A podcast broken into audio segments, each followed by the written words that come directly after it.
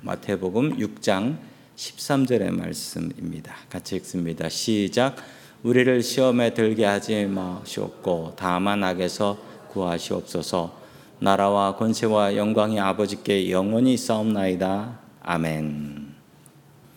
자, 오늘은 주기도문 마지막 시간입니다. 주기도문 마지막 시간, 나라와 권세와 영광이라는 제목으로 하나님의 말씀을 증거하겠습니다. 다음 주부터는 우리 사도신경 어퍼슬스 크리드 같이 하나님의 말씀으로 나눠보길 소망합니다. 첫 번째, 하나님께서 우리들에게 주시는 말씀은 근거 있는 믿음을 가지라라는 말씀입니다. 근거 있는 믿음을 가지라. 우리 아까 읽으셨던 그 주기도문 맨 마지막의 기도를 보시면 조금 좀 이상하다라는 생각을 하셨을 것입니다. 뭐가 이상하냐면 무슨 괄호가 쳐져 있고, 이렇게 괄호가 쳐져 있고, 그리고 거기 안에 나라와 권세와 영광이 아버지께 영원히 있사옵나이다. 아멘. 이렇게 괄호 안에 이게 들어있단 말입니다. 그리고 더 신기한 건 NIV 성경에 보면 For your is the kingdom, 그 뒤에 부분이 아예 없어요. 아예 없어요. 왜 이럴까요? 자, 그리고 우리가 저 주기도문을 외울 때 맨 마지막에 나라와 권세와 영광이 아버지께 영원히 있사옵나이다 할 때 대개짠 또 빠져있네요. 자, 그 이유가 뭘까요? 이 사실을 알기 위해서 우리 성경에 나온 다른 주기도문이 있습니다. 성경에 다른 주기도문 나오는 거 아세요? 자, 성경에 나오는 다른 주기도문 같이 봅니다. 누가복음 11장 2절부터 4절에 다른 주기도문이 나옵니다. 같이 읽습니다. 시작.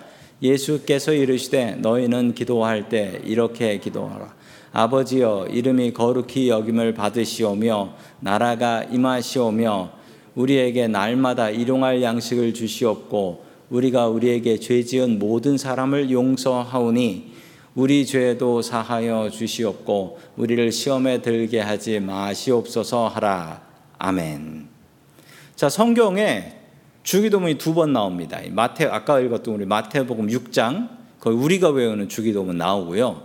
누가복음 11장에 또 다른 주기도문이 나옵니다. 두 번 나와요. 그런데 이 두 번 나오는데 비슷한데 달라요. 비슷한데 달라요.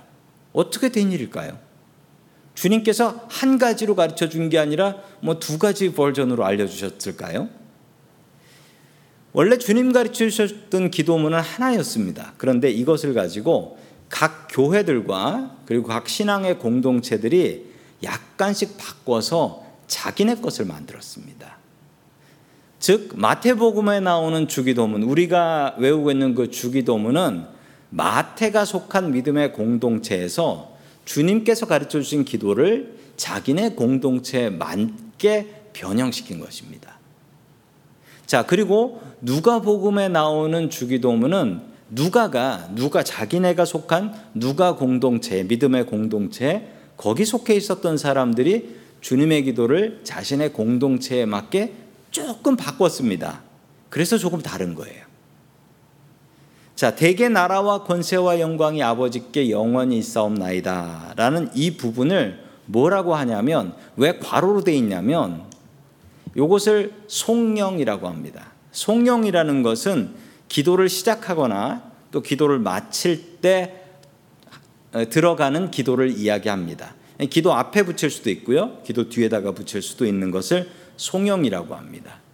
아까 그 괄호는 마태가 속한 공동체에서 넣었던 송영인 거예요. 그래서 그냥 괄호로 해놨습니다. 이건 넣어도 되고 빼도 되고. 그렇지만 우린 주기도문에서 그것을 넣어서 암기하고 있습니다. 괄호로 친 이유는 원래 주님께서 가르쳐 주셨던 주님의 기도에는 꼭 괄호 부분이 없기 때문에 괄호로 쳐져 있고, 아예 영어 성경에는 이 부분이 없습니다. 자, 대개라는 말은 뭘까요? 대개 나라와 권세와 영광이 아버지께 영원히 있습니다 할 때 대개라는 말은 되게 어려운 말입니다. 이 헬라어로 호티라고 해요. 저도 신학교 가서 배운 말인데, 이 헬라어로 호티라는 말은 그 말의 뜻은 큰 원칙으로 보자면, 아니면 왜냐하면, 영어로는 for예요. for for라는 의미를 가지고 있습니다.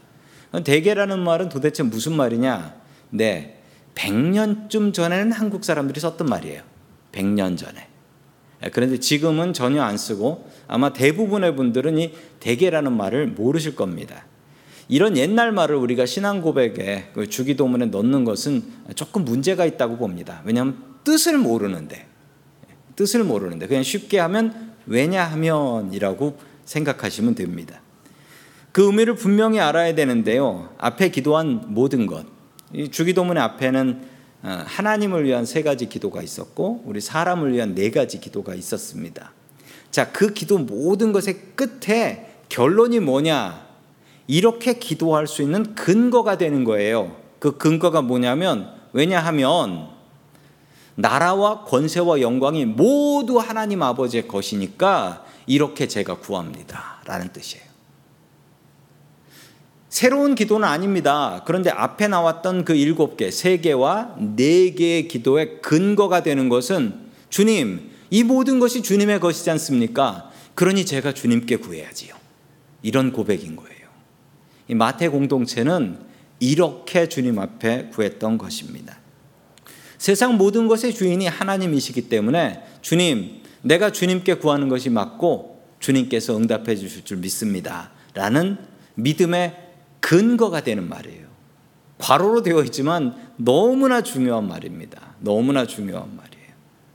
우리는 이렇게 기도해야 합니다. 우리가 이렇게 주님 앞에 나와 기도하는 근거는 세상 모든 것의 주인이 하나님이시기 때문입니다. 하나님께 담대히 나아가서 우리가 기도할 수 있는 이유는 나라와 권세와 영광이 모두 주님의 것이기 때문에 주님 앞에 나아가 기도하는 것입니다. 그 자식들은 부모한테 당당합니다. 당당을 넘어서 때로는 진짜 뭐 나한테 맡겨놨나 싶을 정도로 뻔뻔할 때도 있습니다. 도대체 무슨 생각으로 저렇게 엄마 아빠한테 맡긴 거 찾아가는 것처럼 얘기하는지 모르겠습니다. 그런데 그렇게 하는 이유가 무엇입니까? 나의 아버지니까, 나의 어머니니까 담대하게 나가서 구할 수 있는 것이죠. 이 호티, 왜냐하면의 믿음을 갖고 살아가십시오. 늘 우리가 기도함에 있어서 주님께서 세상 모든 것의 주인이십니다. 이 마음으로 주님 앞에 나아가서 기도할 수 있는 저와 성도님들이 될 수 있기를 주님의 이름으로 축원합니다. 아멘. 2번째, 마지막으로 주님께서 주시는 말씀은 이 모든 것이 하나님의 것이다 라는 말씀입니다. 1번째, 뭐가 하나님의 것이냐? 우리 왜냐하면 나라, 킹덤이 하나님의 것이다 라는 것입니다. 이거 정말 무서운 신앙 고백인 거예요. 왜냐하면 어찌 나라가 하나님의 것이겠습니까? 그 당시 나라는 이스라엘이라는 나라도 이스라엘 것이 아니었어요. 세상 모든 나라의 주인은 로마였습니다. 로마가 세상 모든 것의 주인이었습니다. 나라는 로마의 것이었습니다. 이것을 인정하지 않는 자는 로마 군인들에게 잡혀가 죽었습니다. 살아남을 수가 없었죠. 그러나 믿음의 공동체는 나라가 하나님의 것이다 라는 것을 고백했습니다. 그리고 이 고백 때문에 수많은 사람들이 잡혀가서 죽임을 당했지요. 그럼에도 불구하고 그들은 포기하지 않았습니다. 이 나라는 로마의 나라가 아니라 이 나라는 하나님의 나라입니다. 이 세상과 이 나라는 모두 주의 것임을 믿으시기 바랍니다. 아멘. 2번째, 무엇이 하나님의 것이냐? 권세, 파워, 권세가 하나님의 것이다. 이것도 무서운 고백입니다. 당시 권세는 누구에게 있었는가? 로마 황제에게 있었습니다. 세상 모든 것이 로마 황제의 것이었죠.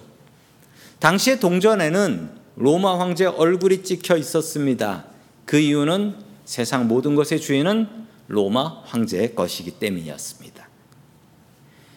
유대인들이 빌라도에게 찾아가서 예수님을 사형시켜 달라라고 요구했습니다. 왜 자기네들이 안 죽이고 빌라도에게 갔을까요?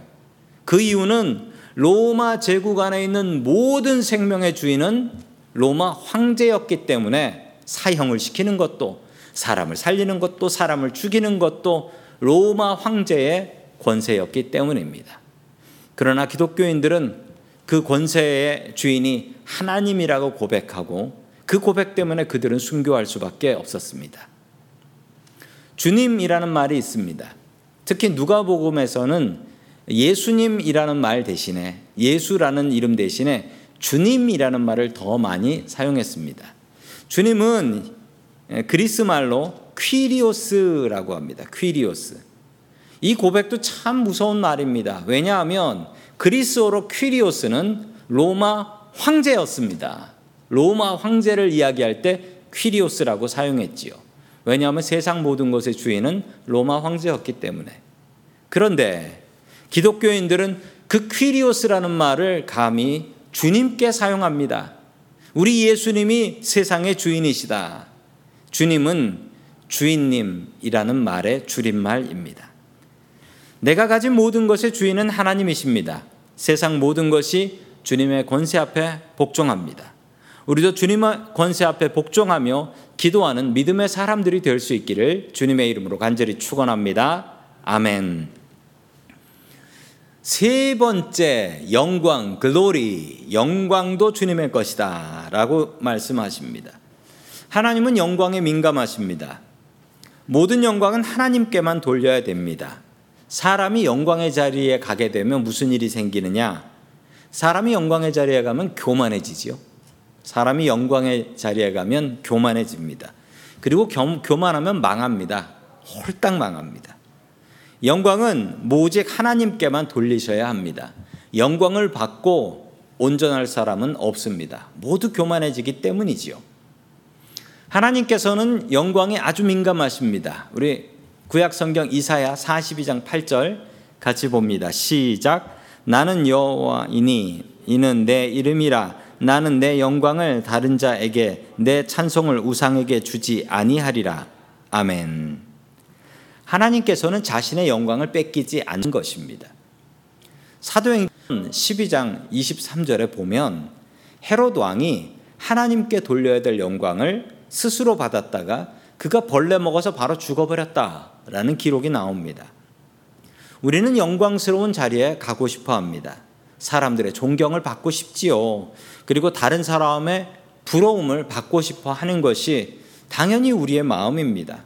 멋진 옷 입고 나와서 다른 사람들 앞에 뽐내고 싶고, 또한 우리 자녀들이 잘 돼가지고 다른 이의 부러움을 사고 싶기도 한 마음도 있습니다.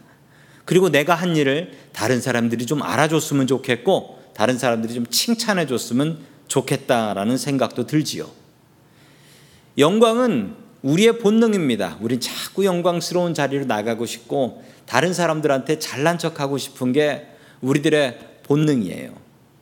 그러나 오직 영광을 받아야 될 분은 하나님이십니다. 오늘도 예배는 주기도문으로 마칠 겁니다.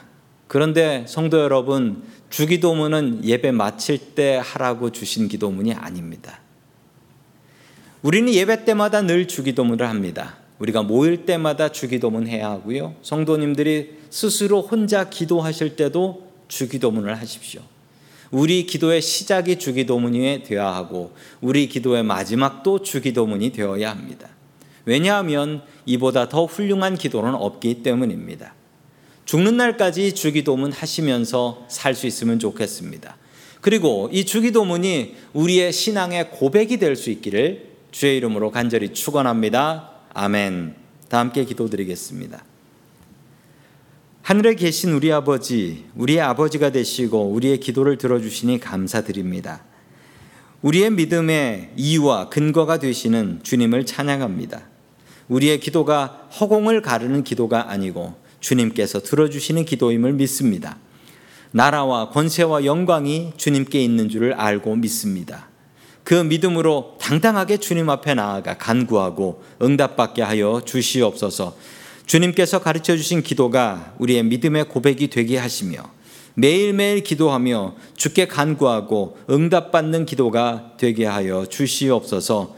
우리의 기도를 들어주시는 예수 그리스도의 이름으로 기도드립니다. 아멘.